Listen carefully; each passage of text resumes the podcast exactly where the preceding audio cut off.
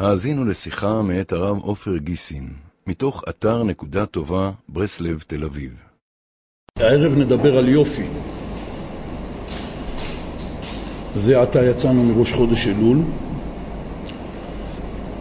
חודש אלול זה חודש הרחמים והסליחות, זה בעצם חודש הכנה לראש השנה.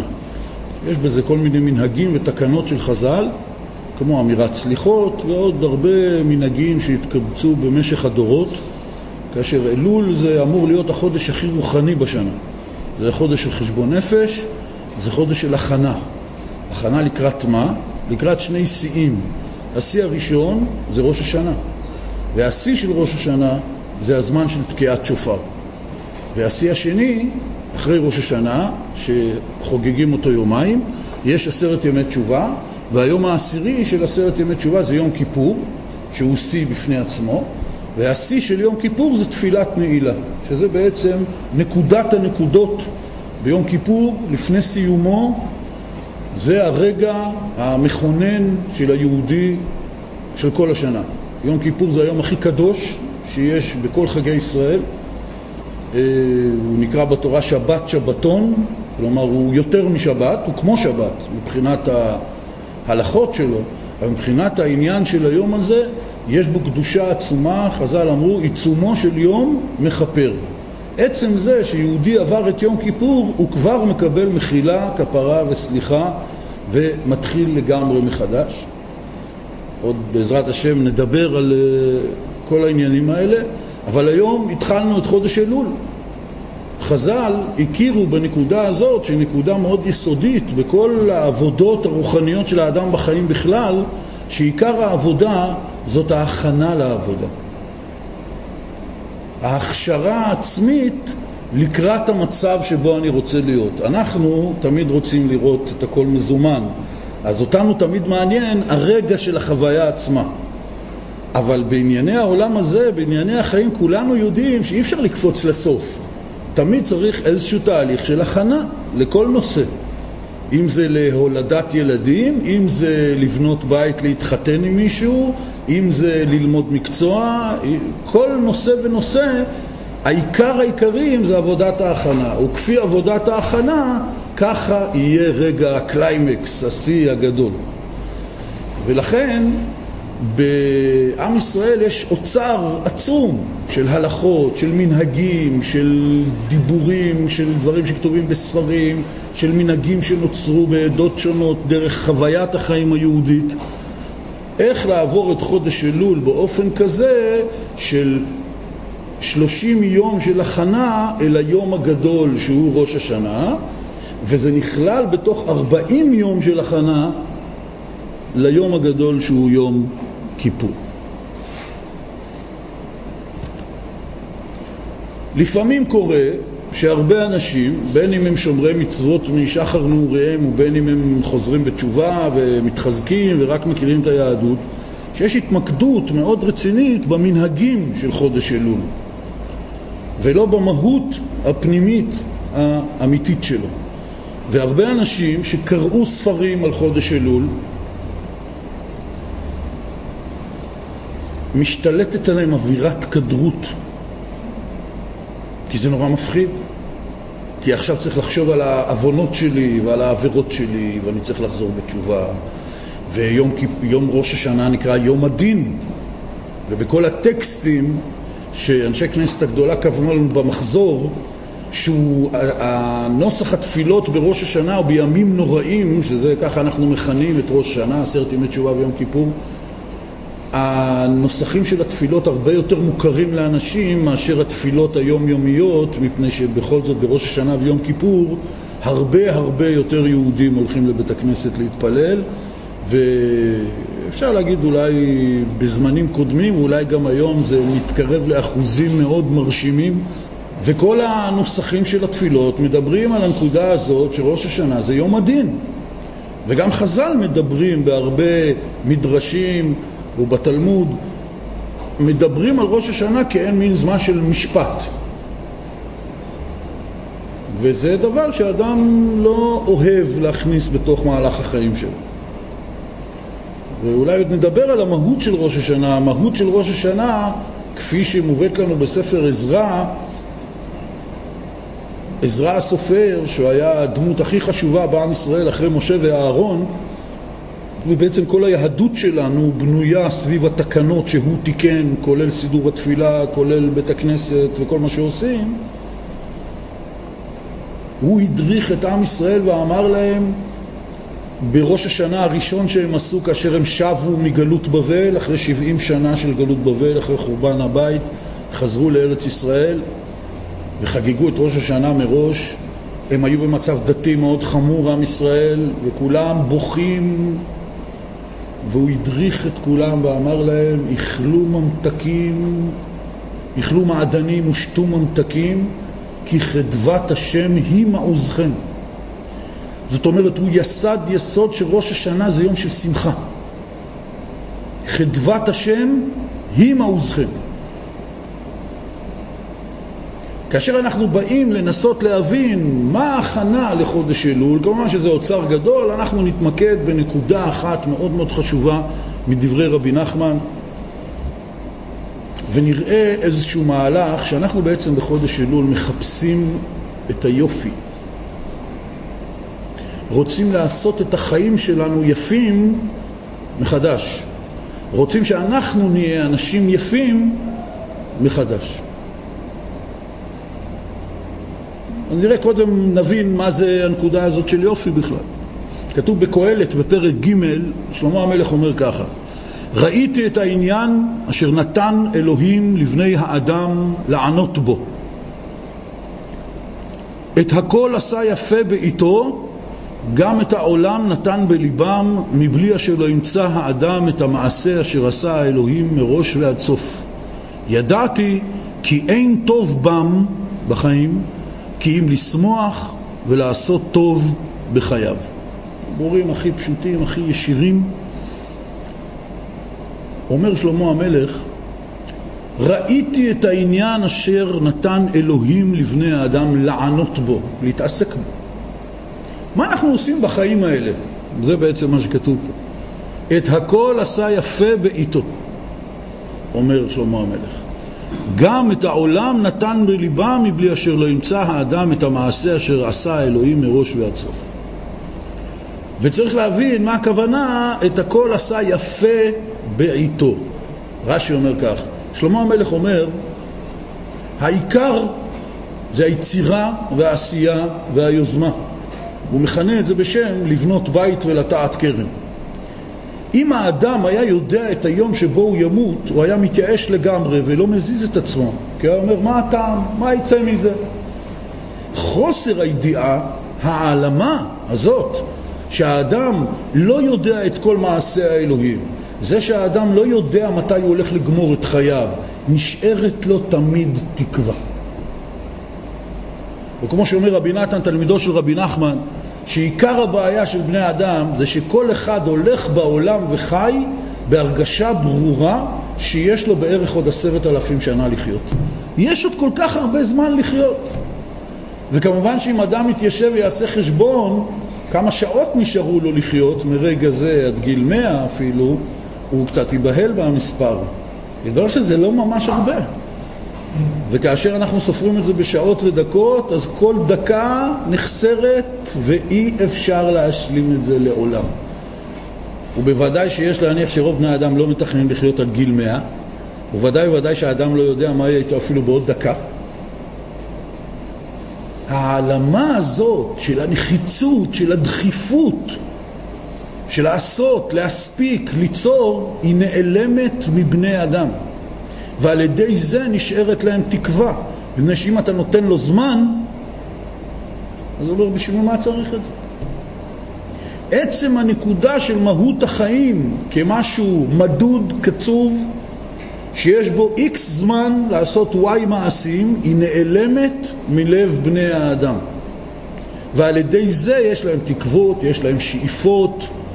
אומר רש"י, זה מה ששלמה המלך מתכוון, את הכל עשה יפה. בעיתו. עכשיו כמובן שזה מתקשר למה שכתוב בתחילת מעשה הבריאה, שהאלוקים כל פעם שהוא בורא משהו, וירא אלוקים כי טוב. טוב שווה יפה. מבחינתו היופי מבחינתו של הקדוש ברוך הוא היופי זה השלמות. מבחינתנו היופי זה דווקא הדברים החמקמקים, העלמה, חוסר הידיעה. זה בדיוק מה שעושה את הכל יפה בעיתו. כי כמו ששלמה המלך אומר במקום אחר, לכל עת ולכל זמן יש זמן לזה, יש זמן לזה, יש זמן לזה, יש זמן לזה. את הכל עשה יפה בעיתו. היופי פירושו הטוב, השלמות של מעשה הבריאה. מתי נברא העולם? העולם נברא שישה ימים לפני ראש השנה. ראש השנה זה יום בריאת האדם, לפי מסורת ישראל, והאדם נברא ביום השישי. ביום ראש השנה אנחנו חוגגים יום הולדת למין האנושי. וכמו שבכלל ביהדות ביום ההולדת זה הזמן שבו האדם צריך לזכור את חייו מחדש ולעשות קצת חשבון נפש ולראות איפה הייתי ולאן אני הולך כי אחרת לא ברור כל כך מה המסיבה הגדולה שעושים ביום הולדת למה כל כך שמחים, מה זה העוגות והנרות והמסיבות היום הולדת מה יש לחגוג? אלא העניין הוא שדווקא מתוך חשבון הנפש וההתבוננות מי אני ולאן אני הולך זה סיבה למסיבה, מפני שזה סיבה לשמחה גדולה שחייתי עד עכשיו ושיש לי תקוות מכאן ולהבא. ראש השנה מתואר בתורה כאחד מהחגים שיש בתורה, בתורה יש שלושה רגלים, פסח, שבועות וסוכות, ועוד שני ימים, ראש השנה ויום כיפורים. ראש השנה מתואר בתורה כיום שיש בו מצווה אחת בלבד. והיא תקיעת שופר. ביום הזה עם ישראל בבית המקדש ובכל בתי הכנסת מחויב לתקוע בשופר. שופר זה קרן של איל שרוקנו אותה מהתוך שלה ועשו ממנה כלי נשיפה והיא מוציאה קול חזק וצלול.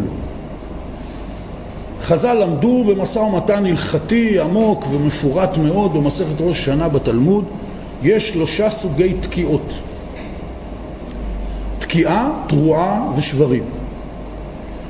ואנחנו, כדי לצאת ידי חובת כל השיטות ההלכתיות, כל המערך של תקיעות השופר בבית הכנסת, כפי שהוא מוכר בעם ישראל, אנחנו בעצם חוזרים בכל מיני צורות על כל מיני צירופים של התקיעות, כדי שנדע בטוח שיצאנו ידי חובה, כפי שחז"ל קבעו את הסדר הזה. תקיעה זה צליל אחד ארוך. טו, זה תקיעה. תרועה זה תרועת מלחמה. מה נקרא תרועה? שברים, חז"ל קוראים להם יללות. גניחות ויללות. והצליל עושה טו טו טו, זה נקרא שברים. חז"ל דימו את הצלילים האלה לצלילים של איזה מין תפילה פנימית שיוצאת מהלב או מהבטן של התוקע בשם כל הציבור, וכמובן בשם כל עם ישראל, וכמובן בשם כל האנושות. זה איזה מין פנייה של הבורא, של הנברא לבורא, באופן של הצליל הכי אמיתי, ושאומר הכל בצליל אחד נקי, צלול, הכי טבעי בעולם. כמובן שיש הקשרים לעניין שזה קרן של איל, לעקדת יצחק, לעיל שהתגלה בעקדת יצחק, שאנחנו מזכירים את זכותו של יצחק אבינו, שמסר את עצמו לעקדה, ועוד עולם שלם של רעיונות. אבל כאשר אנחנו מתמקדים בעניין, אנחנו אומרים כך, היום היה ראש חודש אלול. בראש חודש אלול מתחילים לתקוע בבית הכנסת בשופר אחרי תפילת שחרית. זה מנהג בעלמא שבא להזכיר לציבור שעוד מעט ראש השנה. והמנהג הוא שכל יום בבית הכנסת, אחרי תפילת שחרית, בכל חודש אלול, תוקעים בשופר. הכל הכנה לאותו רגע נסגר, שבו עומדים כל כלל ישראל בבית הכנסת, ושומעים תקיעת שופר, כאשר התוקע מוציא ידי חובה את כולם. מה זה התקיעה הזאת? זה הצליל הנקי והמושלם של הצעקה של הנברא לבורא. של האדם לקדוש ברוך הוא, והכל מכוון אל אותו רגע של אותו צליל. באים לבית כנסת בראש השנה ביום הראשון בבוקר, מתפללים תפילה ארוכה עם הכנות גדולות, אחרי תפילת שחרית, קוראים בתורה, ואז נעמדים לתקיעת השופר. ראש השנה על פי התורה זה יום אחד. אנחנו מסיבות הלכתיות שונות, חז"ל תיקנו, אנחנו עושים אותו יומיים, זהים. יש היום הראשון של ראש השנה והיום השני של ראש השנה. אבל ראש השנה זה יום אחד. התקיעת שופר הזאת ברגע אחד, באותו יום, בעצם ביום ההתחלה של השנה החדשה, אנחנו מתחילים את הכל עם אותו צליל של געגועים, צליל של כיסופים, צליל של תפילה, איזה מין סוג של תפילה כזאת או של פנייה כזאת אל האין סוף ברוך הוא, אל בורא כל העולמים, אל מחיי כל העולמים, באופן כזה שאנחנו אומרים לו, אין לנו מילים. זה כמו שהאדם כואב לו. יש מצב שכואב לו, אומר, מה כואב לך? תסביר לי. אז הוא מסביר. אבל יש מצב שלאדם כואב, שאתה אומר לו, תסביר לי מה כואב לך, והוא צועק, איי! טוב, בסדר, תסביר לי. הוא לא יכול לדבר. יש מצבים של כאב, יש מצבים של תשוקה וגעגועים למשהו שלא יכולים להתלבש במילים. זאת הנשגבות העצומה של תקיעת שופר. וממילא היחס שעם ישראל מייחס לה במשך שנים ודורות על דורות. רבי נחמן מדבר בליקוטי מוהר"ן בתורה ס', הוא מדבר על העניין של השופר. הוא אומר במשפט מאוד מאוד קצר. הוא אומר שופר לשון יופי. מדוע שופר זה לשון יופי? מפני שהמילה שפירו בארמית פירושה יופי. ולכן המילה שופר היא באה מהמילה יופי. אנחנו מכירים את זה, רק לא שמים לב. ליפות משהו, אנחנו מכנים אותו בעברית בשם לשפר אותו, נכון? להשתפר, לשפר, שיפור. מאיפה זה בא? זה בא מהמילה הארמית יופי. לכן לשפר את המעשים פירושו ליפות את המעשים. רבי נחמן מזכיר מדרש של חז"ל בספר מדרש רבה. אומרים חז"ל כך: רבי ברכיה פתח. הוא מפרש פסוק בתהילים מזמור פא, שם כתוב כך: תקעו בחודש שופר. ככה כתוב בתהילים. תקעו בחודש שופר. פירוש, כאשר הלבנה מתחדשת, בראש חודש תשרי, שהוא החודש השביעי בתורה, תקעו בחודש, כאשר הלבנה מתחדשת ביום הראשון של השנה ושל החודש הזה, תקעו בשופר. אומר רבי ברכיה כך: וכי כל החודשים אינם חודש? בכל חודש ביום הראשון זה התחדשות הלבנה. מי אומר לנו שזה דווקא היום הראשון של תשרי? ממשיך הפסוק שם, בכסה ליום חגנו. תקעו בחודש שופר, בכסה ליום חגנו. בכסה פירושו בהתכסות. בתחילת החודש הלבנה חסרה לגמרי, כי הרי רק באמצע החודש היא מתמלאת. זאת אומרת, היום שבו הלבנה הכי חשוכה, מתכסה, זה ביום הראשון של החודש. אומר רבי ברכיה, אלא בכסה. שואל שוב, וכל החודשים אינם נכסין? בכל חודש בראש חודש הלבנה מתכסה. אז מה העניין? מי יודע שזה דווקא בתשרי? אלא, כמו שהפסוק מסיים, ליום חגנו. ביום, בחודש הזה, שהיום הראשון שלו הוא גם חג. והוא שואל, והלא ניסן חודש נכסה ויש לו חג בפני עצמו, אלא איזה הוא חודש שנכסה ויש לו חג וחגו ביום הראשון, אין אתה מוצא אלא בחודש תשרי. כלומר, זה דבר מאוד מעניין, כל החגים של התורה הם לקראת אמצע החודש. סוכות זה בט"ו בתשרי, זה רגל אחד. פסח זה בט"ו בניסן, זה אמצע החודש. שבועות זה בו' בניסן, זה לקראת אמצע החודש. יש רק חג אחד, יום כיפור זה בעשירי בתשרי. רק חג אחד בתורה הוא ביום הראשון של החודש. איזה חג זה? ראש השנה. ולכן אומר רבי ברכיה כך, כתוב בתהילים, תקעו בחודש שופר, בכסה ליום חגנו. יש רק חודש אחד שביום שבו הלבנה מתכסה או מתחדשת בראש חודש הוא גם יום חג. איזה יום זה? חודש, ראש השנה וחודש תשרי. ואז הוא ממשיך ואומר כך במדרש. בחודש הזה תחדשו מעשיכם בשופר. בחודש הזה שפרו מעשיכם. אמר להם הקדוש ברוך הוא לישראל, אם שיפרתם מעשיכם, הריני נעשה לכם כשופר הזה. מה שופר? זה מכניס בזו, מוציא בזו? כך אני עומד מכיסא הדין ויושב על כיסא רחמים, והופך לכם מידת הדין למידת רחמים. אימתי? בחודש השביעי. רבי נחמן באותה תורה, תורה ס', שזה אגב התורה שבה הוא גילה את כל הסוד של סיפורי מעשיות, ושם הוא מדבר על העניין הזה שרוב העולם ישנים את ימיהם, כלומר עובדים את עבודתם בחיים בלי שום שכל והבנה ועומק, וזה נקרא מצב של שינה, וצריך להאיר את כולם מהשינה, באופן כזה שמעמידים אותם מחדש מול פני התורה, מול פני השכל.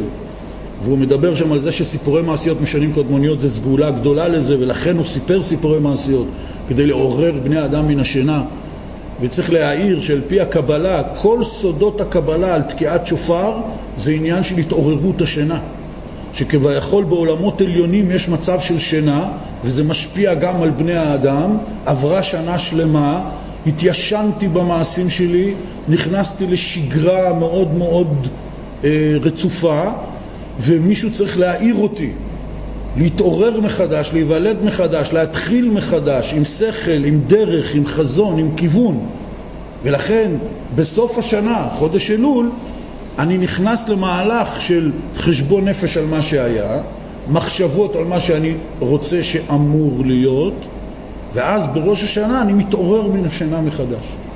רבי נחמן במאמר הזה מדבר על כל הסודות, אבל אנחנו מדברים רק על הנקודה הקטנה הזאת. אומר המדרש כך, אומרים חז"ל כך, רבי ברכיה בחודש הזה תחדשו מעשיכם בשופר, שפרו מעשיכם, זה לשון המילה שופר, תייפו את עצמכם, תייפו את המעשים שלכם, תייפו את האדם שבכם, תחדשו את הנוכחות של היופי בתוך החיים שלכם. והיופי הזה, עוד מעט נדבר מה זה יופי בהגדרה, היופי הזה זה השופר וצליל השופר. ואומר רבי ברכיה כך, הקדוש ברוך הוא אומר, אם תחדשו את מעשיכם, אם תשפרו את מעשיכם, אני נעשה לכם כשופר. מה הכוונה? שופר, בצד אחד שלו, הוא הכי צר שיכול להיות. וגם כשתוקעים בו, שמים אותו בפה, מצמצמים את השפתיים, מוציאים אוויר בכוח גדול, ואז בצד הרחב של השופר יוצא צליל יפה, צלול, חדש. הוא אומר, כמו ששופר, אתה מכניס בזו ומוציא בזו, מה אתה מכניס בפייה? התאמצות. אתה מוציא אוויר בלחץ גדול כל מי שתוקע בשופר הפנים שלו מתאדמים, זה, זה מאמץ גדול. הכל צר. אבל אם אתה מכניס טוב, מתאמץ טוב בצד הצר, ואז זה מתרחב והולך, ואז בצד הרחב של השופר יוצא הצליל הזה, שהוא מסמל על המחילה ועל הכפרה ועל ההתחדשות. אומר הקדוש ברוך הוא, אני אצא ממידת דין ואכנס למידת רחמים. איך? אם תשפרו את מעשיכם. אז שופר זה לשון יופי. שופר הוא בא לסמל את אותו מעשה שהאדם בא ומכניס את כוחותיו ואת מאמציו באופן כזה והולך מן הצר אל הרחב. כל התורה הזאת של רבי נחמן, תורה ס', מדברת על העניין הזה, שהאדם צריך אריכות ימים. ורבי נחמן אומר, מה פירוש אריכות ימים? זה לא הכוונה לחיות הרבה שנים. יכול להיות אדם שחי מאה שנה ויותר, והחיים שלו היו בעצם חסרים כל אה, אה, מעשה או איזה דבר גדול. ויש אנשים צעירים שנפטרו צעירים והספיקו בימי חייהם הקצרים הרבה יותר מה שאחרים הספיקו ב- ב- בעשרות שנים ואולי יותר ממאה שנים. אומר רבי נחמן, אריכות ימים פירושו להוסיף קדושה, להוסיף יופי בכל יום ויום. ובמובן הכי החלטי ומוחלט של העניין, להגיע למצב שבכל יום יום בימי חיי אני אדם חדש לגמרי ממה שהייתי ביום של אתמול.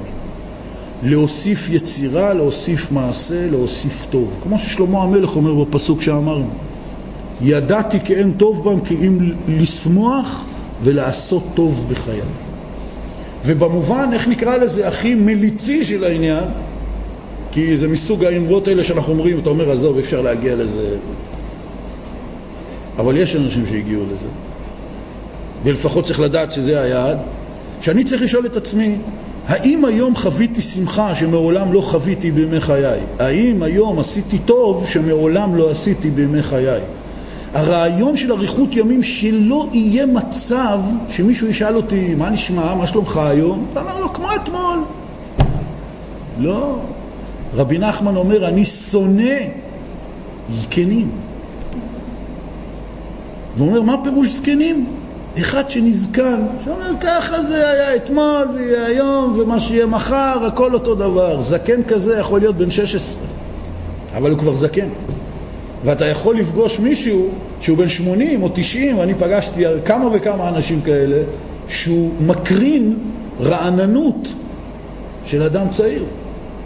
כי יש לו עדיין את התקווה בחיים, הוא לא התיישן בתוך השגרה, הוא מחפש להתייפות כל הזמן.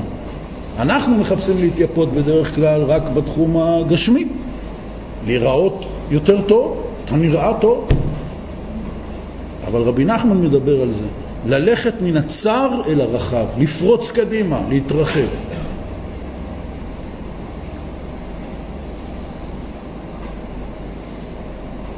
באחת התורות בליקוטי מורן, תורה ל"ט, רבי נחמן אומר, ואנחנו אין פנינו יפות כלל. וזה ביטוי נדיר, אבל חיפשו ומצאו, והתברר שהמקור של הביטוי הזה אצל רבי נחמן זה ממדרש חז"ל גם כן, במדרש תהילים במזמור קמ"ג אומרים חז"ל כך ומי יוכל לעמוד ביום הדין? וכן ירמיהו הנביא אומר בפרק ל' שאלו נא וראו אם ייוולד זכר מדוע ראיתי כל גבר ידיו על חלציו ונהפכו כל פנים לירקון אומר הנביא ירמיהו חבר'ה המצב לא טוב אני מסתכל על אנשים, אני רואה אנשים מודאגים, אנשים מצב לא בריא. נהפכו כל פנים לירקון, כולם הפנים של כולם ירוקות. אומר המדרש, אין אדם ביום ההוא שפניו יפות. מתי? ביום הדין. בכל מצב אנחנו מכירים את זה גם בחיים, שיש מצב שעשינו דבר שהוא לא בסדר, שהוא לא כשורה, דבר שהוא שלילי, ופתאום מעמידים אותנו בעימות חזיתי מול המעשים שלנו, איך הביטוי אומר? רציתי לקבור את עצמי. יש מצב שאתה מסמיק, יש מצב שאתה מחוויר, יש מצב שהפנים שלך נהיות ירוקות, אבל מה שברור שאין פניך יפות כלל. באותו רגע זה לא זמן שיצלמו אותך, כן? שאתה פתאום מעמתים אותך מול המעשים השליליים שלך. זה יום הדין. אומר המדרש, כן, כן, ביום הדין אין פנינו יפות כלל. אבל כל העניין של היהדות, גם של דברי חז"ל ושל כל ספרי המוסר, זה תמיד ללכת לצד החיובי של התיקון, ולא ליהנות מהדיכאון של המצב השלילי. אם חז"ל מכנים את העמידה ביום הדין בביטוי כזה שאומר אין פנינו יפות כלל, זה אומר שהמצב הרגיל והתקין שצריך לשאוף אליו זה מצב של פנים יפות. ולכן אומרים ביום הדין אין פנינו יפות. אז למה צריך לשאוף? שלא יהיה פנים של ירקון, פנים ירוקות, אלא שיהיו פנים יפות. ואז נשאלת השאלה, מה זה יופי? על איזה יופי אנחנו מדברים פה? שופר לשון יופי. הפנים צריכות להיות פנים יפות, לפי דברי חז"ל. המדרש אומר, שפרו מעשיכם, תייפו את מעשיכם. אנחנו חותרים לקראת היופי הזה, שרבי נחמן מגלה סוד והוא אומר שבחינת השופר זה בחינת היופי. מה זה יופי? על פי ההגדרה שיש בין המלומדים במדעי האסתטיקה והפילוסופיה. ההגדרה הרגילה של יופי מורכבת משני עניינים. אחד, שהאדם או האובייקט או כל דבר שאנחנו מכנים אותו בשם יפה, יש בו פרופורציה, סימטריה והרמוניה. זה נקרא יופי. ויש על זה הרבה מחקרים, שלפעמים זה שונה מתרבות לתרבות, איזה סוג של פרופורציה. לדוגמה, למה קוראים פנים יפות? יש עמים שמעדיפים אף יותר דק, ויש עמים שמעדיפים אף יותר רחב, עיניים יותר גדולות או עיניים יותר קטנות, וכן הלאה, על זה הדרך. אבל במושג היופי של אנשים, כפי התרבות שלהם והמנטליות שלהם והחוש שלהם, מדובר על הרמוניה בתוך האובייקט, כמו לדוגמה פנים. יכול להיות שהאף שלי מאוד יפה, אם הוא היה אצל, בפנים של מישהו אחר, כן? או על חיים שלי, או השפתיים שלי, הם בסדר גמור. אם הם היו, ככה כמו בקלסטרונים האלה, בפוטושופ, היו שמים את זה בפרופורציות אחרות. הפרופורציה והסימטריה בין כל החלקים זה יוצר את מושג היופי. זאת ההגדרה שמקובלת בכל האנשים שחקרו את הנושא, הדבר המיוחד הזה, שהוא כל כך אה, אה, חשוב בחיים שלנו, כי אנחנו מחפשים יופי בכל דבר. כאשר אנחנו מסתכלים בטבע, הטבע הוא יפה כשלעצמו, אבל כאשר אנחנו יוצרים דברים, או שאנחנו מסתכלים על בני אדם, אנחנו מחפשים את אותה הרמוניה, את אותה סימטריה.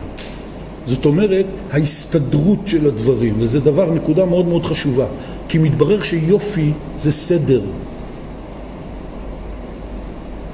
אם ניקח פנים של ילד יפה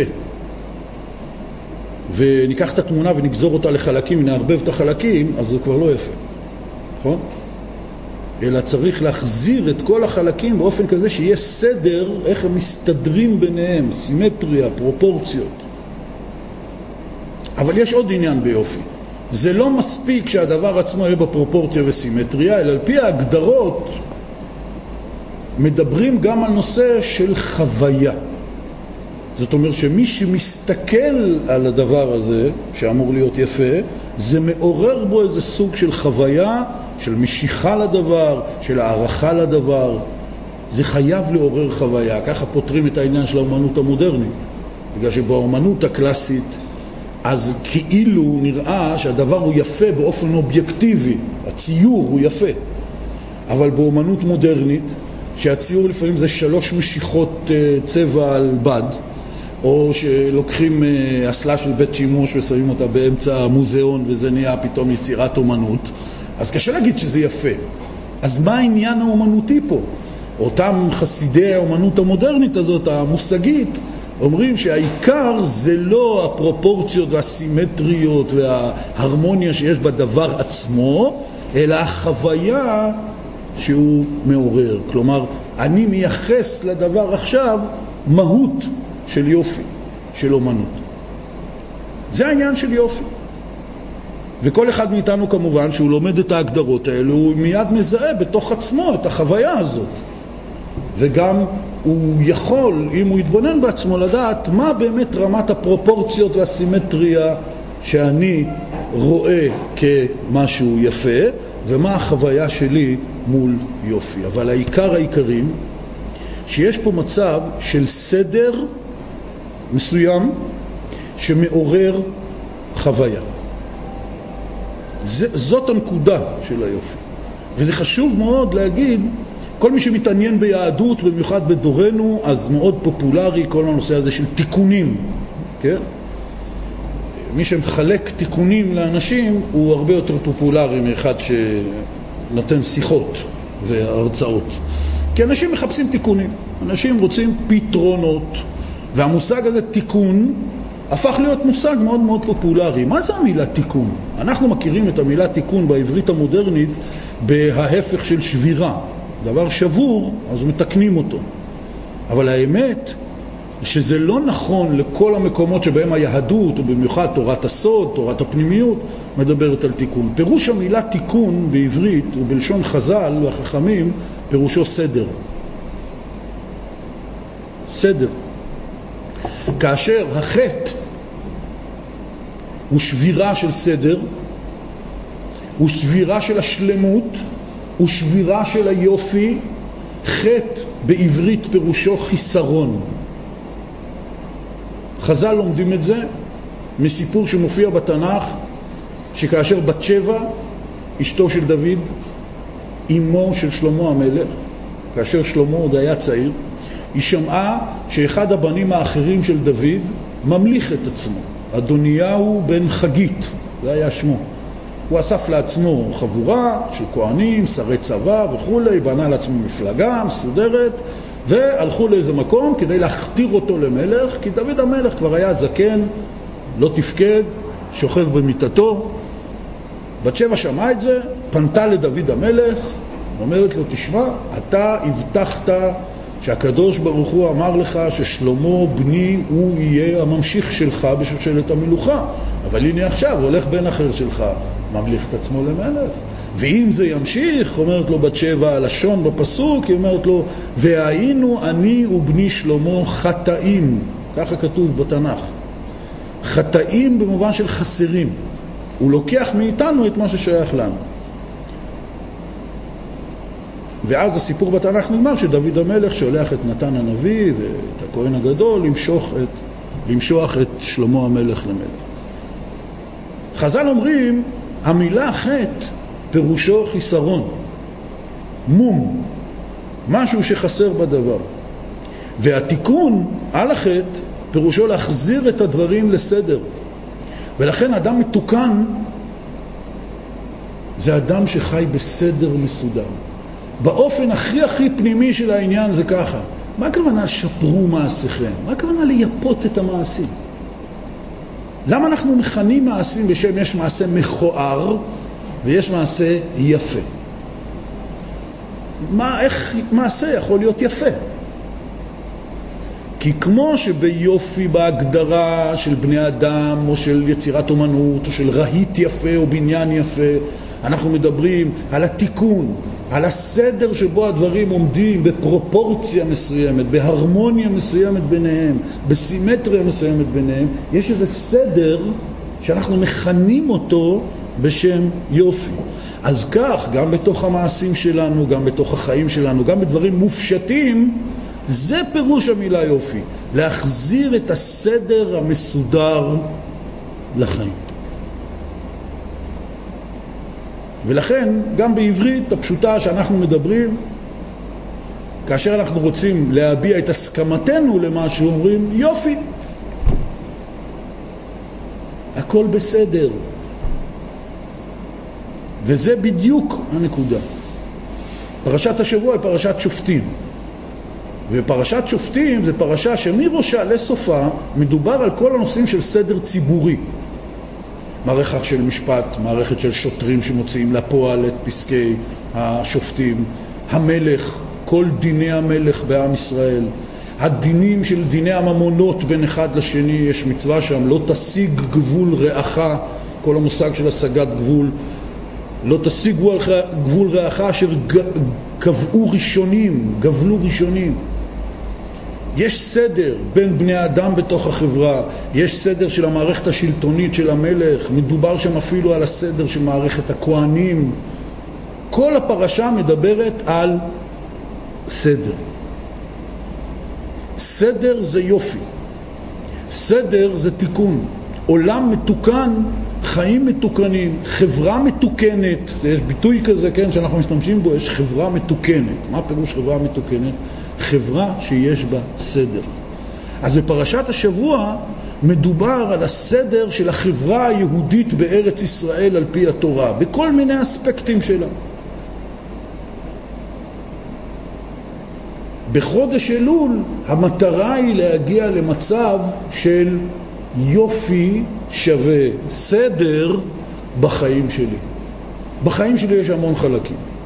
יש חלקים מאוד חשובים, יש חלקים משניים, טריוויאליים. אני חי בזמן ובמקום ובחיים שלי יש המון המון פרטים. חיים מתוקנים, חיים יפים, זה חיים שכל החלקים עומדים ביניהם בפרופורציה או בהרמוניה או בסימטריה כזאת, שזה מעורר בי את החוויה, שאני רואה את זה, אני אומר יופי. ככה צריך להיות. או כמו שאנחנו אומרים היום בשפה שלנו, זהו זה. מה זאת אומרת זהו זה? זה זה. זה בדיוק מה שרציתי. דיוק זה חלק מהעניין של סדר. אבל כאשר אני חי חיים של בערך, אז הכל בערך. הסימטריה בין החלקים של החיים שלי זה בערך, והסדר וההרמוניה, הכל זה בערך, זה לא בדיוק, זה לא זה. ואז על חיים כאלה אני לא יכול להגיד יופי. אני יכול להגיד, בסדר, נו. סביר, נסבל. אני לא רוצה שהחיים שלי יהיו נסבלים, אני רוצה שהחיים שלי יהיו יפים. בשביל זה אני צריך לשבת ולעשות בדק בית. בדק בית זה להתחיל לחפש. לחפש את מה? לחפש את היופי, לחפש את השלמות, לחפש את הסדר. כל תולדות ההגות האנושית מצד אחד, והמהפכות החברתיות מצד שני, גם של פרטים, גם של חברות, של ציבורים גדולים, הכל היה על ידי זה שאנשים, יש בהם עדיין תקווה לשיפור, כמו שאמרנו, שיפור פירושו התייפות, וזה נעשה על ידי בקשה וחיפוש. לא אדישים. וכל התורה כולה וכל התורות כולם הם נאמרו לאדם שעדיין לא התייאש מלחפש.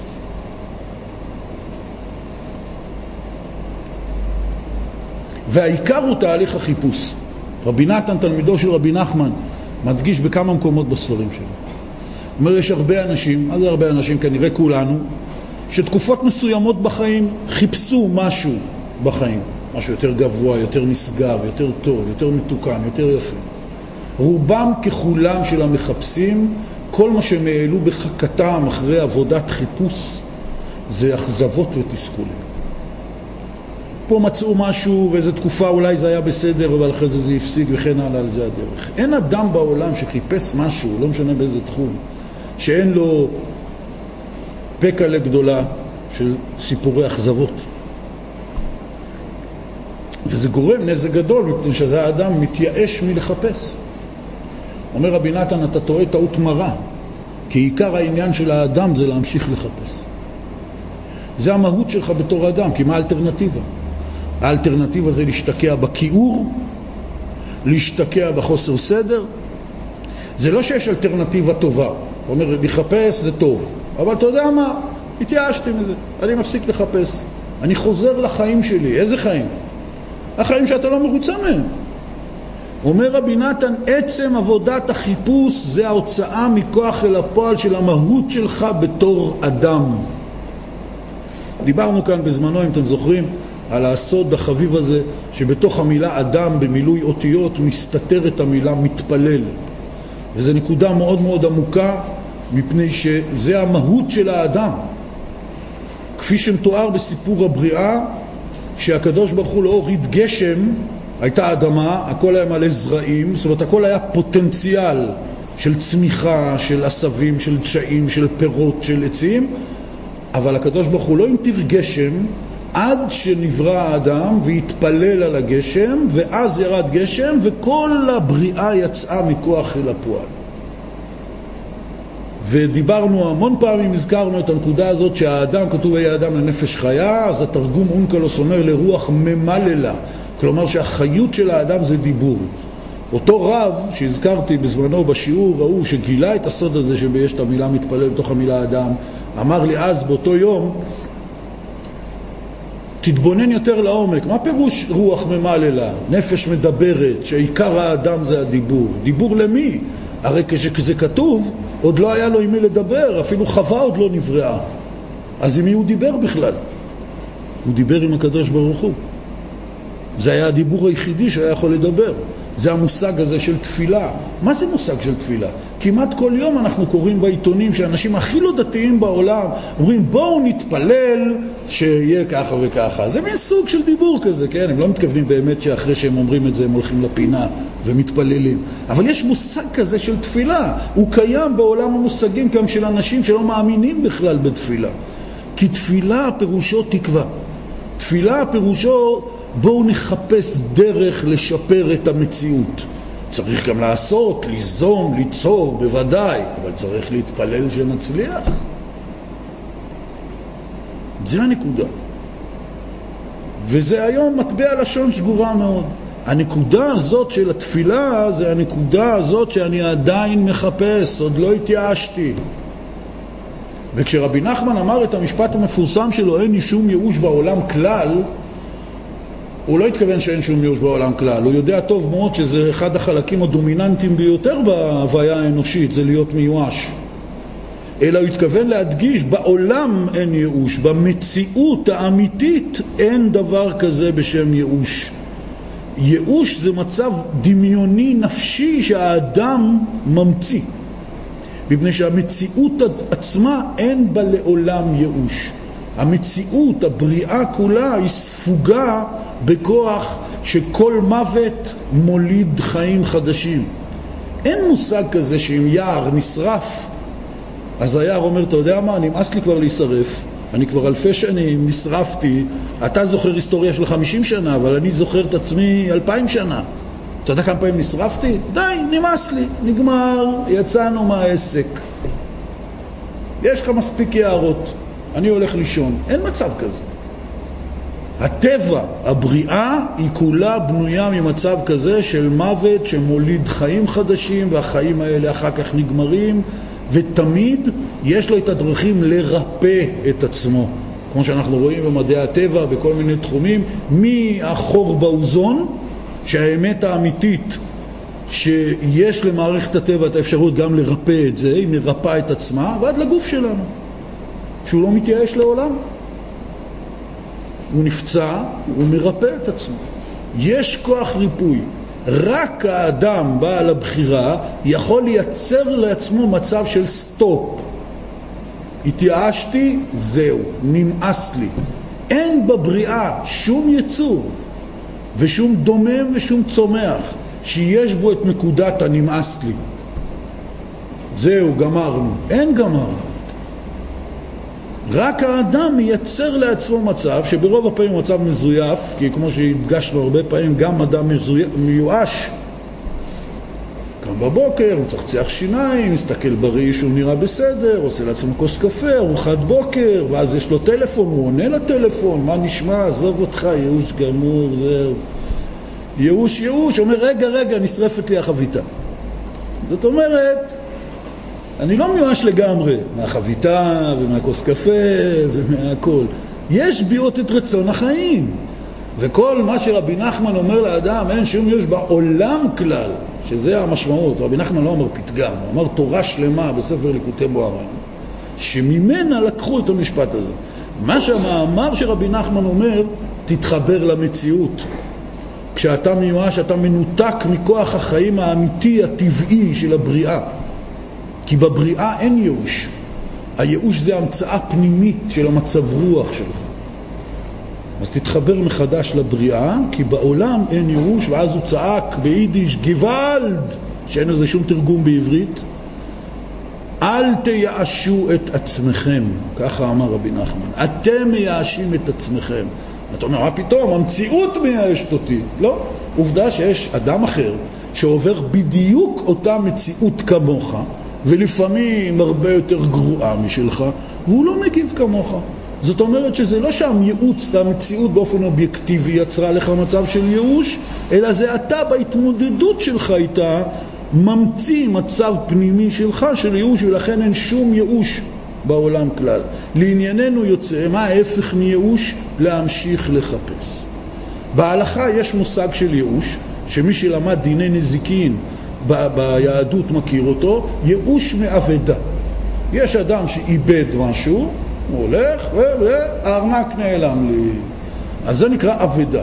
ויש דיני החזרת והשבת אבדה בתורה, ולכן התלמוד מעריך בזה מאוד בדינים רבים ושונים. בדרך כלל תחילת לימודם של ילדים יהודים בתורה זה תמיד לומדים מהסוגיות האלה של דיני נזיקין ובמיוחד של השבת אבדה. מה, מה המושג ייאוש? אם אני מצאתי אבדה שמישהו אחר איבד ואני יכול להוכיח בצורה ברורה שהוא כבר התייאש מלמצוא אותה, אז זה שלי. אבל אם הוא לא התייאש, אני מחויב להתאמץ ולהחזיר לו את האבדה. מה פירוש ייאוש מאבדה? ייאוש מאבדה זה לא הכוונה מה המצב רוח שלו, אומר עזוב, אני כבר לא אמצא את זה. לא. ייאוש פירושו שהוא הפסיק לחפש. כי יש אדם שאומר עזוב, אני לא אמצא את זה, אבל הוא ממשיך, כן? אם הוא איבד משהו בבית, דוגמא, אתם מכירים את זה, שאתה מתחיל מתחת למיטות ומתחת לשולחנות, מתחת לכיסאות, ומחפש בכל המדפים ובכל הכיסים ובכל הזה, ותוך כדי חיפוש כזה, האדם יכול לנאום לעצמו למישהו שנמצא שם בסביבה, אני לא יודע למה אני מחפש את זה, אני יודע שאני לא אמצא את זה, אבל הוא ממשיך לחפש ולחטט ולחטט ולחטט, כי הוא לא התייאש. אבל כולנו איבדנו פעם משהו בחיים שהתייאשנו ממנו, כאילו, זהו. סגרנו את העניין הזה בראש ומחקנו את זה מהרשימה. זה נקרא מצב של ייאוש. זאת אומרת שייאוש פירושו להפסיק לחפש. והפך הייאוש זה להמשיך לחפש. אלול זה חודש החיפוש. פירוש המילה אלול בארמית הוא חיפוש.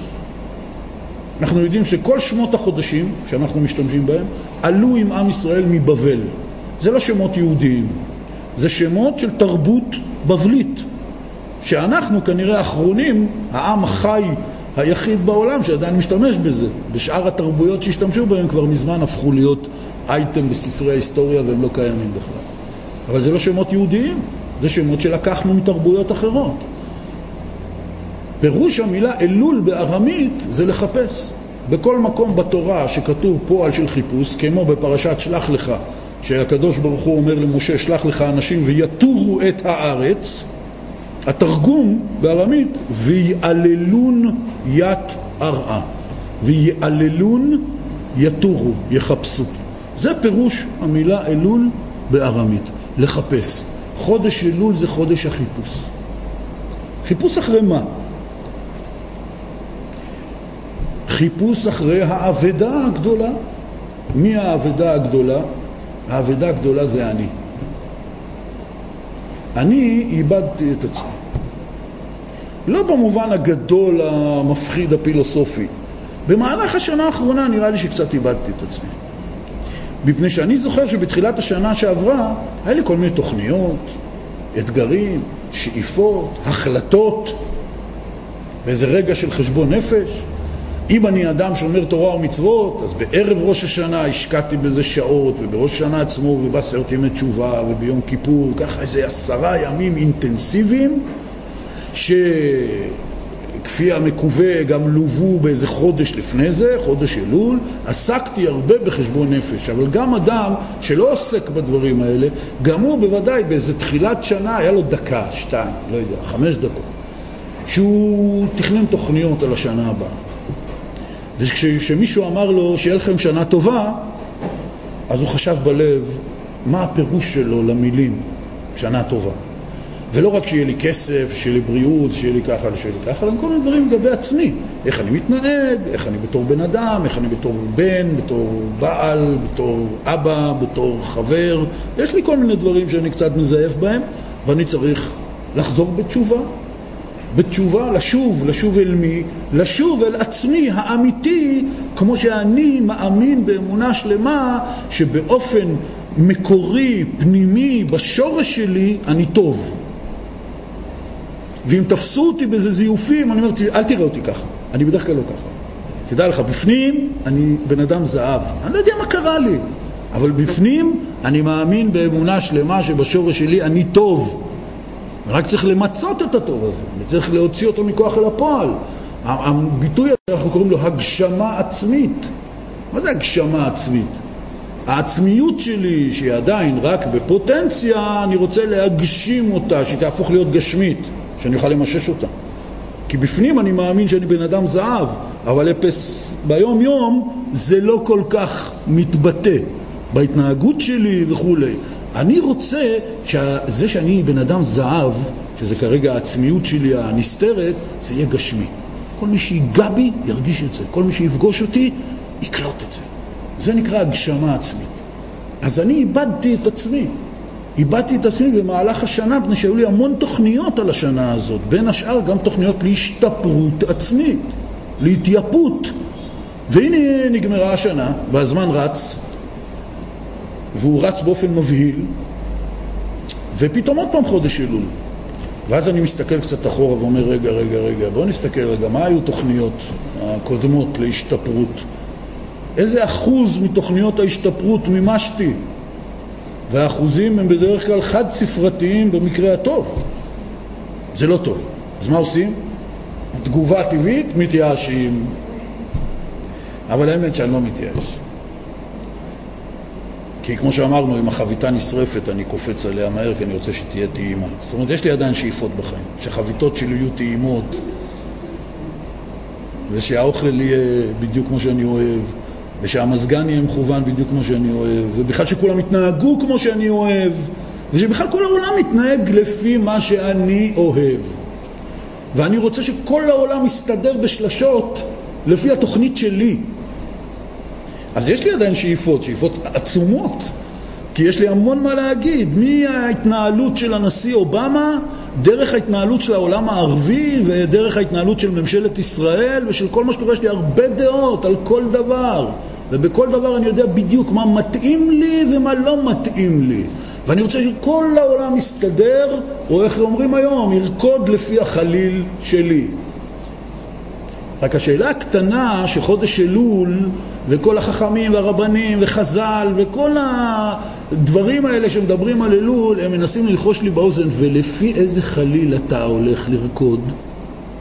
כאילו דרישות יש לך מכל העולם פשוטו כמשמעו מכל העולם.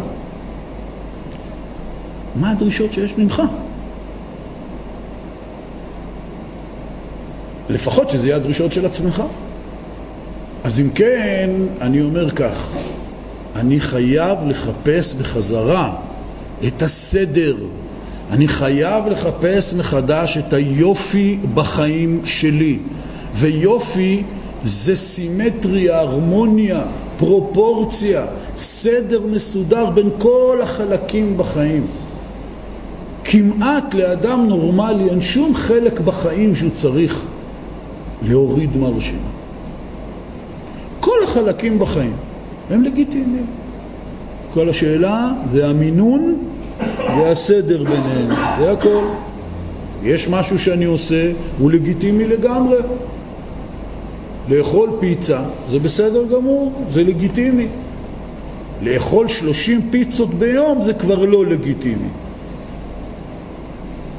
לחפש פרנסה ושיהיה לי כסף זה דבר לגיטימי, אבל אם זה תופס לי את רוב היממה שלי זה כבר לא לגיטימי. להגיד לאנשים לפעמים מה אני מרגיש וחושב, אפילו אם זה קצת לא נעים, זה לגיטימי.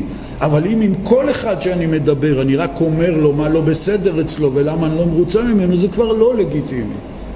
הבעיה זה לא המצאי, מה יש בחיים שלי, אלא המיקום והמינון והפרופורציה של הדברים. אני צריך להחזיר פרופורציה, סדר, כלומר יופי, לתוך החיים שלי. איך עושים את זה? על ידי חיפוש, על ידי בקשה. כי זה פירוש העניין של אלול. אז אנחנו מסבירים את מושג היופי ואת מושג החיפוש על פי מה שרבי נחמן אמר, כי אנחנו יודעים שכל אלול זה לקראת התקיעת שופר. ורבי נחמן מגלה לנו ששופר זה לשון יופי ואנחנו, יש לנו את המדרש הזה שאומר שפרו מעשיכם אז אנחנו מסבירים את זה בדרך שקרובה אל השכל וזה הסבר אמיתי וזה הסבר מעשי שאפשר להוציא ממנו מסקנות מעשיות מהיום בערב ומחר בבוקר וכל יום ויום מחודש אלול באמת להבין שאני מחפש מחדש את הסדר, את הפרופורציה, שזה נקרא חיים יפים. חיים יפים זה שישנים כמה שצריך, ואוכלים כמה שצריך, ועובדים כמה שצריך, ומרגישים כמה שצריך, ונחים כמה שצריך, ומבלים עם אנשים שאנחנו אוהבים כמה שצריך, שהכל יהיה בדיוק. זה נקרא חיים יפים. אז זה הסבר שאפשר להבין אותו על פי שכל וגם אפשר להוציא אותו מסקנות למעשה, אבל ברור לגמרי שכמו כל דבר בתוך הרוחניות היהודית, זה לא רק זה. מפני שהסדר הזה הוא משהו הרבה יותר נשגב מאשר שכל דבר יהיה כמה שצריך. כי אתם יודעים, שאומרים תישן כמו שצריך, תאכל כמו שצריך, תעבוד כמו שצריך. איפה קובעים את התקן הזה? מה זה כמו שצריך?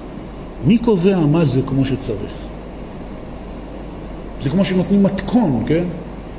אומרים, אה, תשים קצת מלח ופלפל כמה שצריך. אתה אומר, רגע, כמה? במתכונים יש מספרים, כן? כמה מיליגרם מזה, ופה כוס, ופה כף. זאת אומרת, כמה שצריך. מאיפה אני אדע כמה שצריך? אז אני צריך לחפש את uh, ספר התקנים הזה, את הוראות המתכון הזה, כמה זה כמו שצריך. אבל מעבר לזה, בתוך הלב, זה לא כל מה שאני משתוקק ומחפש. אני מחפש משהו הרבה יותר עוצמתי מזה, אני מחפש חוויה, אני מחפש ריגוש. אני לא מחפש רק שהכל יהיה כמו שצריך. רוב בני אדם שנתקלים עם מישהו שחי כזה, אתם יודעים, לפי השעון, והכל אצלו במיליגרמים ובשעות ובדקות, והכל מתוקתק והכל כמו שצריך. לפעמים חיים כאלה הם יכולים להיות גם מאוד יבשים ומאוד משעממים, ואפילו שהכל בזמן והכל מסודר, ואומרים מה שצריך, ועושים מה שצריך, אנחנו רוצים יותר. ויופי, עם כל הכבוד להגדרה שיש בכל האנציקלופדיות, שזה פרופורציה וסימטריה וכולי, אבל יש גם את הצד השני. אמרנו, יש את החוויה. ואנחנו לא שופטים בני אדם או אובייקטים שונים, אם הם יפים, על ידי מדידה בסרגל של הפרופורציות בין החלקים. זה, ככה אנחנו לא קובעים יופי. ובכלל החוויה של היופי שונה מאדם לאדם.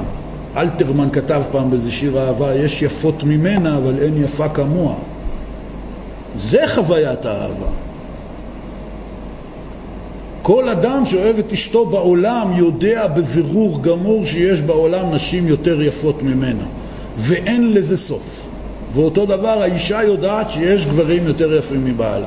ולמרות זאת הם אוהבים אחד את השני וקשורים אחד בשני בקשר בל יינתק ולמרות כל מה שהתרבות המערבית מנסה לעשות לנו כולנו יודעים שהחיצוניות זה לא הכל במקרה הכי, בלשון הכי understatement ובשביל גוף מושלם ופנים מושלמים, אז היום בתנאים שלהם, בשביל מה צריך לחפש בני אדם כאלה? נייצר בובות כאלה, או דמויות אנימציה כאלה. אנחנו לא צריכים לחפש אנשים שנראים ככה, אנחנו יכולים לייצר את הדמיון הזה. כי הרי ממילא כל עולם התרבות המערבית, ואיך הוא מדבר על יופי ואיך הוא משתמש ביופי, זה הכל בדיה. זה הכל חי בעולם וירטואלי של פוטושופ על תמונות ושל עולם בדיה של קולנוע ושל טלוויזיה. אז בשביל מה לקחת בני אדם? הם עולים המון כסף, החבר'ה האלה, כן? היופי החיצוני הוא כלום. מפני שבאמת העניין זה לא שאם יש יפות ממנה, אלא שאין יפה כמוה. זאת אומרת שעיקר הנקודה זה נקודת החוויה, נקודת ההתגברות. ככה גם החיים שלי צריכים לראות. אין לי שום עניין בעולם לשוות לחיים שלי תדמית של שלמות. זאת אומרת שאחרים יראו שאני מדבר כמו שצריך, וחי כמו שצריך, ואוכל כמו שצריך, וישן כמו שצריך, והכל כמו שצריך. לא. צריך לחפש בתוך עצמי את אותה נקודת השראה שכשאני אחיה את החיים באופן הנכון והתקין, אני ארגיש שזה יפה.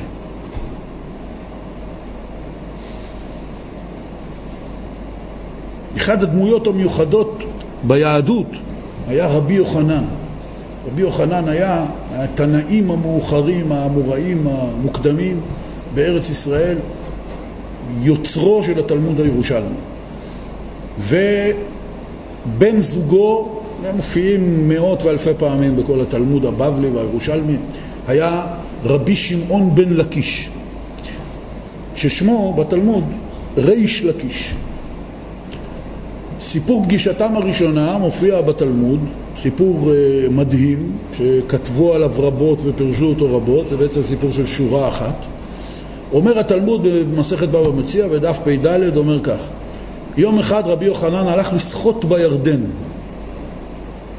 והיה שם ריש לקיש שהתלמוד מספר שהיה ראש חבורת שודדים ובריון רציני הוא ראה את רבי יוחנן, לפי כמה פירושים, הוא פשוט ראה אותו מצד שני של הירדן, הוא חשב שזה אישה יפה. כי רבי יוחנן היה מאוד יפה, ולא היה לו זקן.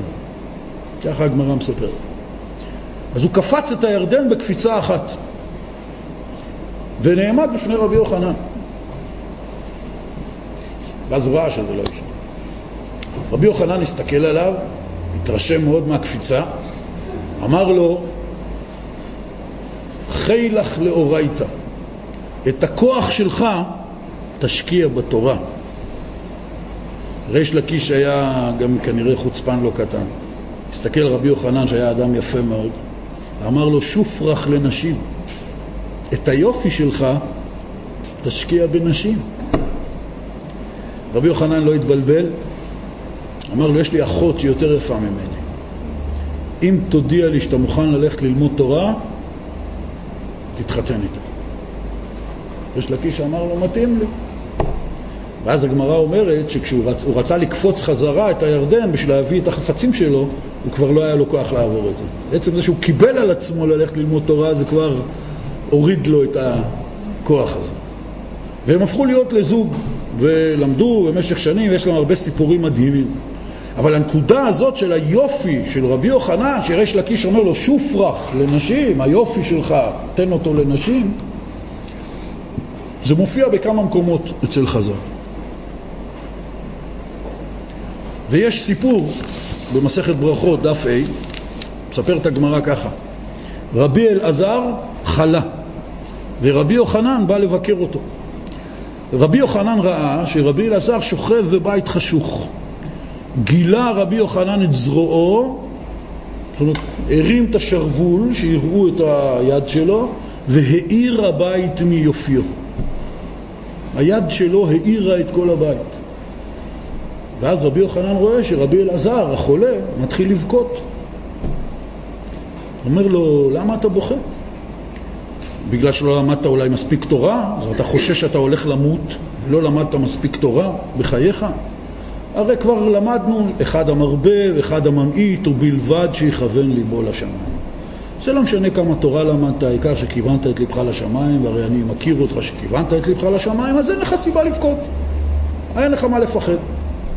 ואם משום שחסר לך פרנסה ואין לך מספיק אוכל ואתה עני, לא כל אדם זוכה לשני שולחנות, אומר לו רבי יוחנן, שיהיה לו גם בעולם הזה פרנסה ואושר וגם עולם הבא גדול. אתה, יש לך עולם הבא גדול, אז בעולם הזה, איך אומרים, פחות. זה לא סיבה לבכות. ואם משום שאין לך ילדים, רבי אלעזר לא היו לו ילדים, ורבי יוחנן אומר, אולי אתה בוכה, כי אתה אומר, מה, עכשיו אני אמות ואין לי ילדים שיורשים אותי ולא השארתי אחריי צאצאים? אמר לו רבי יוחנן, וזה בסוגריים נגיד, רבי יוחנן היו לו עשרה בנים שמתו אחד אחרי השני. הוא היה בעל איסורים גדול. אמר לו, אני היו לי עשרה בנים וכולם מתו. אז מי יותר צריך לבכות, אני או אתה? אז בקיצור, אין לך סיבה לבכות. הוא בא לעודד אותו. אמר לו רבי אלעזר, אני לא בוכה לא על זה שלא למדתי מספיק תורה, ולא על זה שאין לי מזון, ולא על זה שאין לי ילדים. אני בוכה על היופי שלך, שאני רואה את היופי המדהים שלך, שהרמת את השרוול, הבית מאיר מהיופי שלך, והיופי הזה הולך לבלות בעפר. ככה הוא אמר לו בארמית, להאי שופרא דבלי בעפרא. היופי הזה, הרי אתה יום אחד גם כן תמות. ואני פשוט לא מסוגל לחשוב שאדם יפה כמוך, מאיר כמוך, בסופו של דבר ייקבר בעפר ויירקב כמו כל אדם. אמר לו רבי יוחנן, על זה ודאי ראוי לבכות. ובכו שניהם. ככה כתוב בגמרא, מסכת ברכות דף ה'. יש על זה הרים של פירושים בכל ספרי אה, חכמי ישראל, אבל הנקודה היא פה שרואים דבר מעניין. רבי יוחנן ורבי אלעזר מסכימים שעל זה שלא למדת מספיק תורה בחיים, אין מה לבכות. על זה שאין לך אוכל ואתה גר בבית חשוך ועני, חולה, גם כן אין מה לבכות. על זה שאין לך ילדים או שמתו עשרה ילדים שלא נדע, גם אין מה לבכות. על מה כן יש לבכות? על זה שהיופי הזה של הבשר, של האור שיוצא מרבי יוחנן עומד לבלות בעפר. על זה, הוא אומר לו, ודאי ראוי לבכות, ובכו שניהם. ואחד הפירושים הוא, זה מופיע בהרבה ספרים,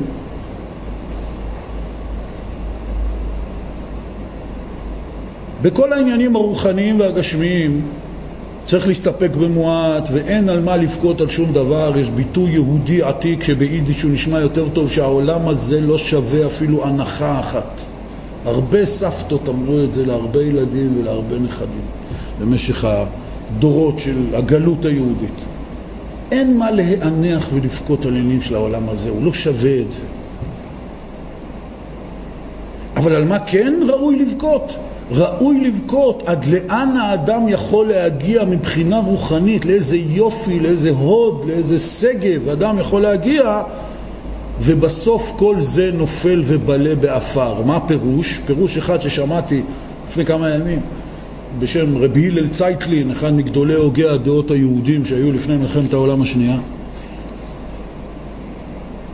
אומר, מה זה האפר הזה? האפר הזה זה השטויות האלה.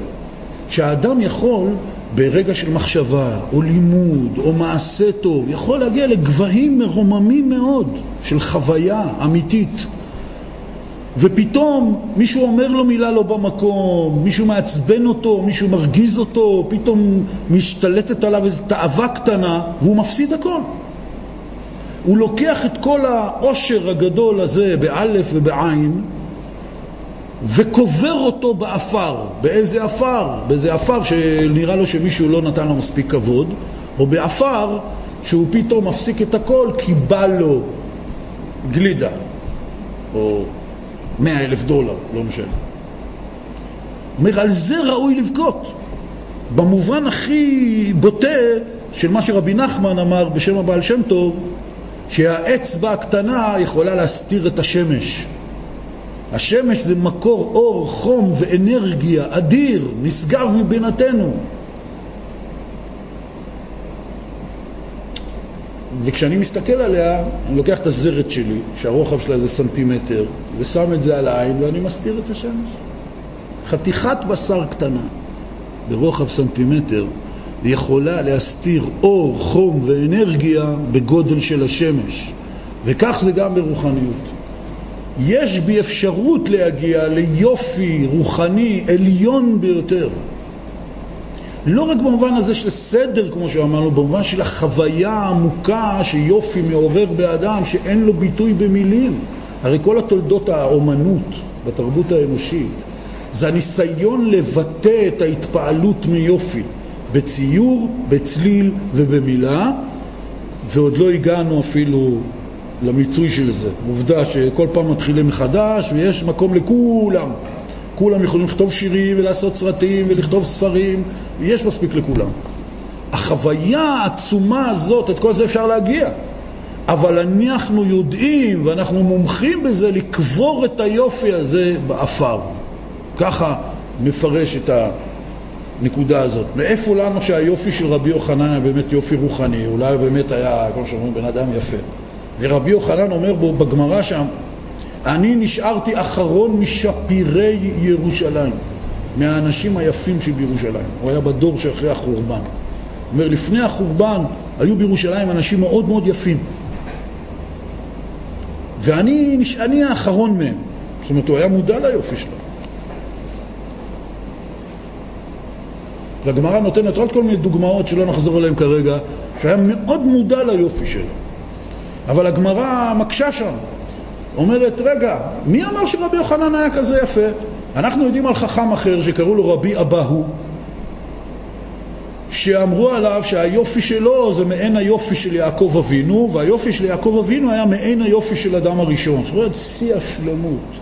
ולא הזכירו את רבי יוחנן. עונה הגמרא, נכון, כי לרבי יוחנן אין הדרת פנים. זאת אומרת, מדבר פה על איזה יופי מסוג אחר.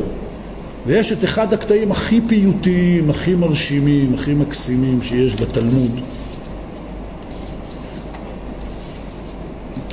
שהתלמוד מנסה לתאר את היופי של רבי יוחנן.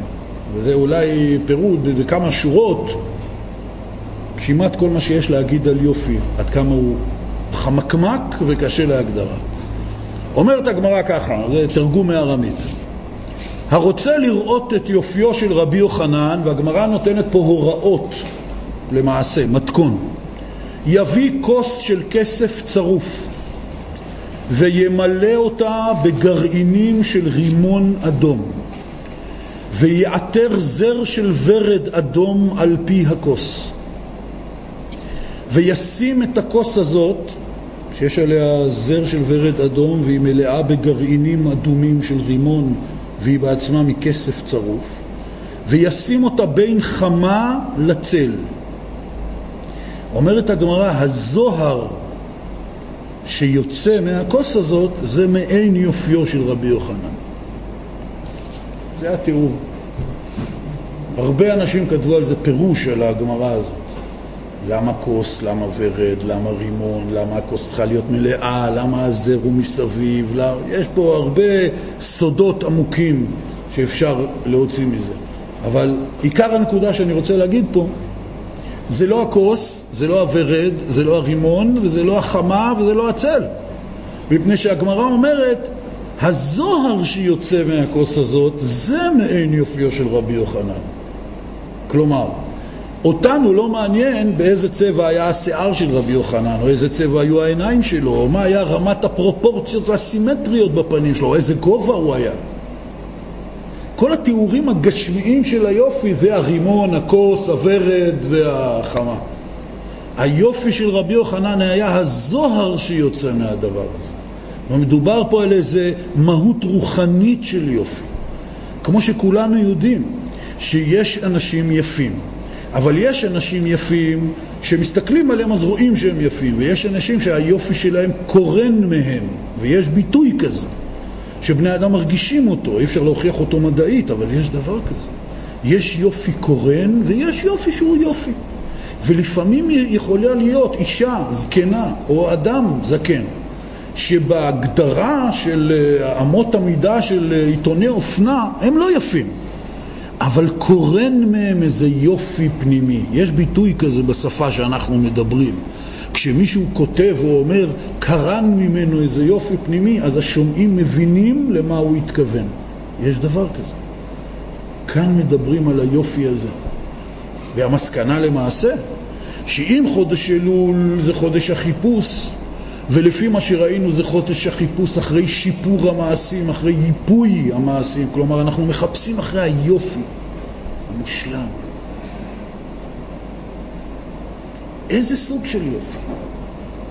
זה חשוב כמובן ממה החיים שלי מורכבים, כן? כמה ספרים אתה לומד, כמה שעות אתה מתפלל, כמה שעות אתה עושה מעשים טובים, כל מיני כאלה חלוקות לשעות ולמגרות ולרוביקות. אבל בסופו של דבר זה לא היופי של החיים שלי. את הכוס כסף צריך, למלא אותה בגרעיני רימון אדום צריך, לשים ורד אדום זר על הכוס צריך, להעמיד אותה בין חמה לצל צריך, עם כל הפירושים שיהיו בזה. אבל היופי עצמו זה הזוהר שיוצא מזה. אני צריך לחפש אחרי זה. אם אני מתחיל לכמת בכף את הכמויות של הדברים. אני צריך עכשיו בחיים שלי, כדי שהחיים שלי יהיו יפים, אני צריך ככה. בחשבון בנק, סכום כזה וכזה. בית, כך וכך חדרים. שיהיה במקום כזה וכזה. רכב כזה וכזה. בגדים כאלה וכאלה. סדר יום כזה וכזה. והרבה אנשים תמיד כשהם רוצים לשפר את המעשים, מתחילים, לוקחים דף ועט, מתחילים לעשות את עצמם סדר יום חדש. כמה שעות לזה, כמה שעות לזה, מה אני הולך לעשות, זה. זה טוב, זה חשוב, אבל זה לא מה שאתה מחפש. כי אחרי זה אתה תתייאש מהחיפוש הזה. כי יכול להיות שתעשה את זה איזה תקופה. תגיד, אה, נו, מה, איך אומרים, לא big deal, זה לא מה שחיפשתי. נכון. כי אתה חיפשת את הזוהר שיוצא מכל הדבר הזה. ולכן זה צריך להיות חיפוש אחרי הזוהר של היופי הזה. לא חיפוש אחרי הכוס וגרעיני הרימון וכולי וכולי. קודם כל תזהה בתוך עצמך את נקודת היופי. כמו שאתה אומר על עצמך, אני בן אדם זהב, אבל לא רואים את זה, לצערי הרב, ואני חייב להגשים את זה כדי שכולם יוכלו למשש את זה. הנקודה הזאת של הוודאות הגמורה, שיש בעולם זוהר כזה של יופי ושלמות כזה וסדר כזה, שאני יכול להגיע אליו, זאת הנקודה שאתה צריך להדגיש אותה בחודש אלול. לחדש את האמונה בתקווה, לחדש את האמונה בשלמות. לא להתחיל לפרק את זה לגורמים במשקלים ומידות, גם זה. אבל העיקר העיקרים זה הנקודה של התקווה. כמו שאדם הולך לחפש. הוא אומר, אתה יודע איפה זה? לא. משהו, מושג? לא. אז לאן אתה הולך לחפש? לא יודע. אני הולך לחפש. לא יעזור כלום. אני משתוקק לזה, אני מתגעגע לזה, אני רוצה את זה. זה דבר ראשון. גם בשופר יש הלכות שופר. איך עושים שופר? מה זה שופר כשר? מה זה שופר פסול? מי הוא תוקע כשר ומי תוקע פסול? יש במשנה, במסכת ראש השנה, בתלמוד, כל מיני דינים. אדם הולך ברחוב בראש השנה, מישהו נמצא בתוך בור ותוקע בבור. האדם שומע את ההד של התקיעה, לא את התקיעה. אז חז"ל שואלים, יצא ידי חובה? לא יצא ידי חובה. כרגיל ביהדות, לכל דבר יש הלכות ברורות ופסוקות ומדברים כל מיני סוגים של מציאות ומה הפסק של זה על פי ההלכה. אבל בסופו של דבר, שממלאים את כל התנאים, הבית כנסת כשר, השומעים כשירים, התוקע כשר והשופר כשר, והכל בסדר, והיום ראש השנה, קדימה, ניגש לעניין. ניגש לעניין, אה, רגע, על פי ההלכה, אומרים כל מיני פסוקים לפני זה, צריך לברך ברכה, של קידשנו תוצאו ציוונו לשמוע כל שופר, יופי, בירכנו, הכל בסדר. אבל אז שהשופר תוקע, היום אולי קצת פחות, אבל בכל בתי הכנסת בהיסטוריה היהודים היו מתחילים פשוט לבכות. לבכות לא כתוב בהלכה. מי ששמע תקיעת שופר ולא בכה ולא התרגש, יצא ידי חובה. זה בסדר.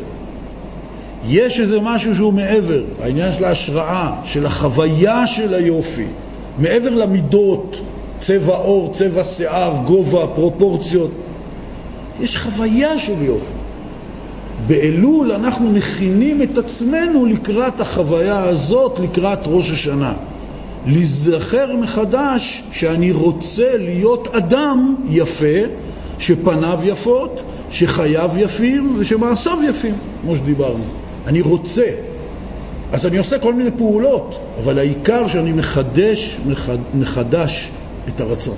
אתם זוכרים, חז"ל אמרו שם במדרש, בחודש הזה תחדשו מעשיכם, בחודש הזה תשפרו מעשיכם. ההשתפרות באה על ידי התחדשות. התחדשות במה? ברצון. שיהיה חודש טוב. ניתן להשיג שיעורים נוספים מאת הרב עופר גיסין בטלפון 0527 121231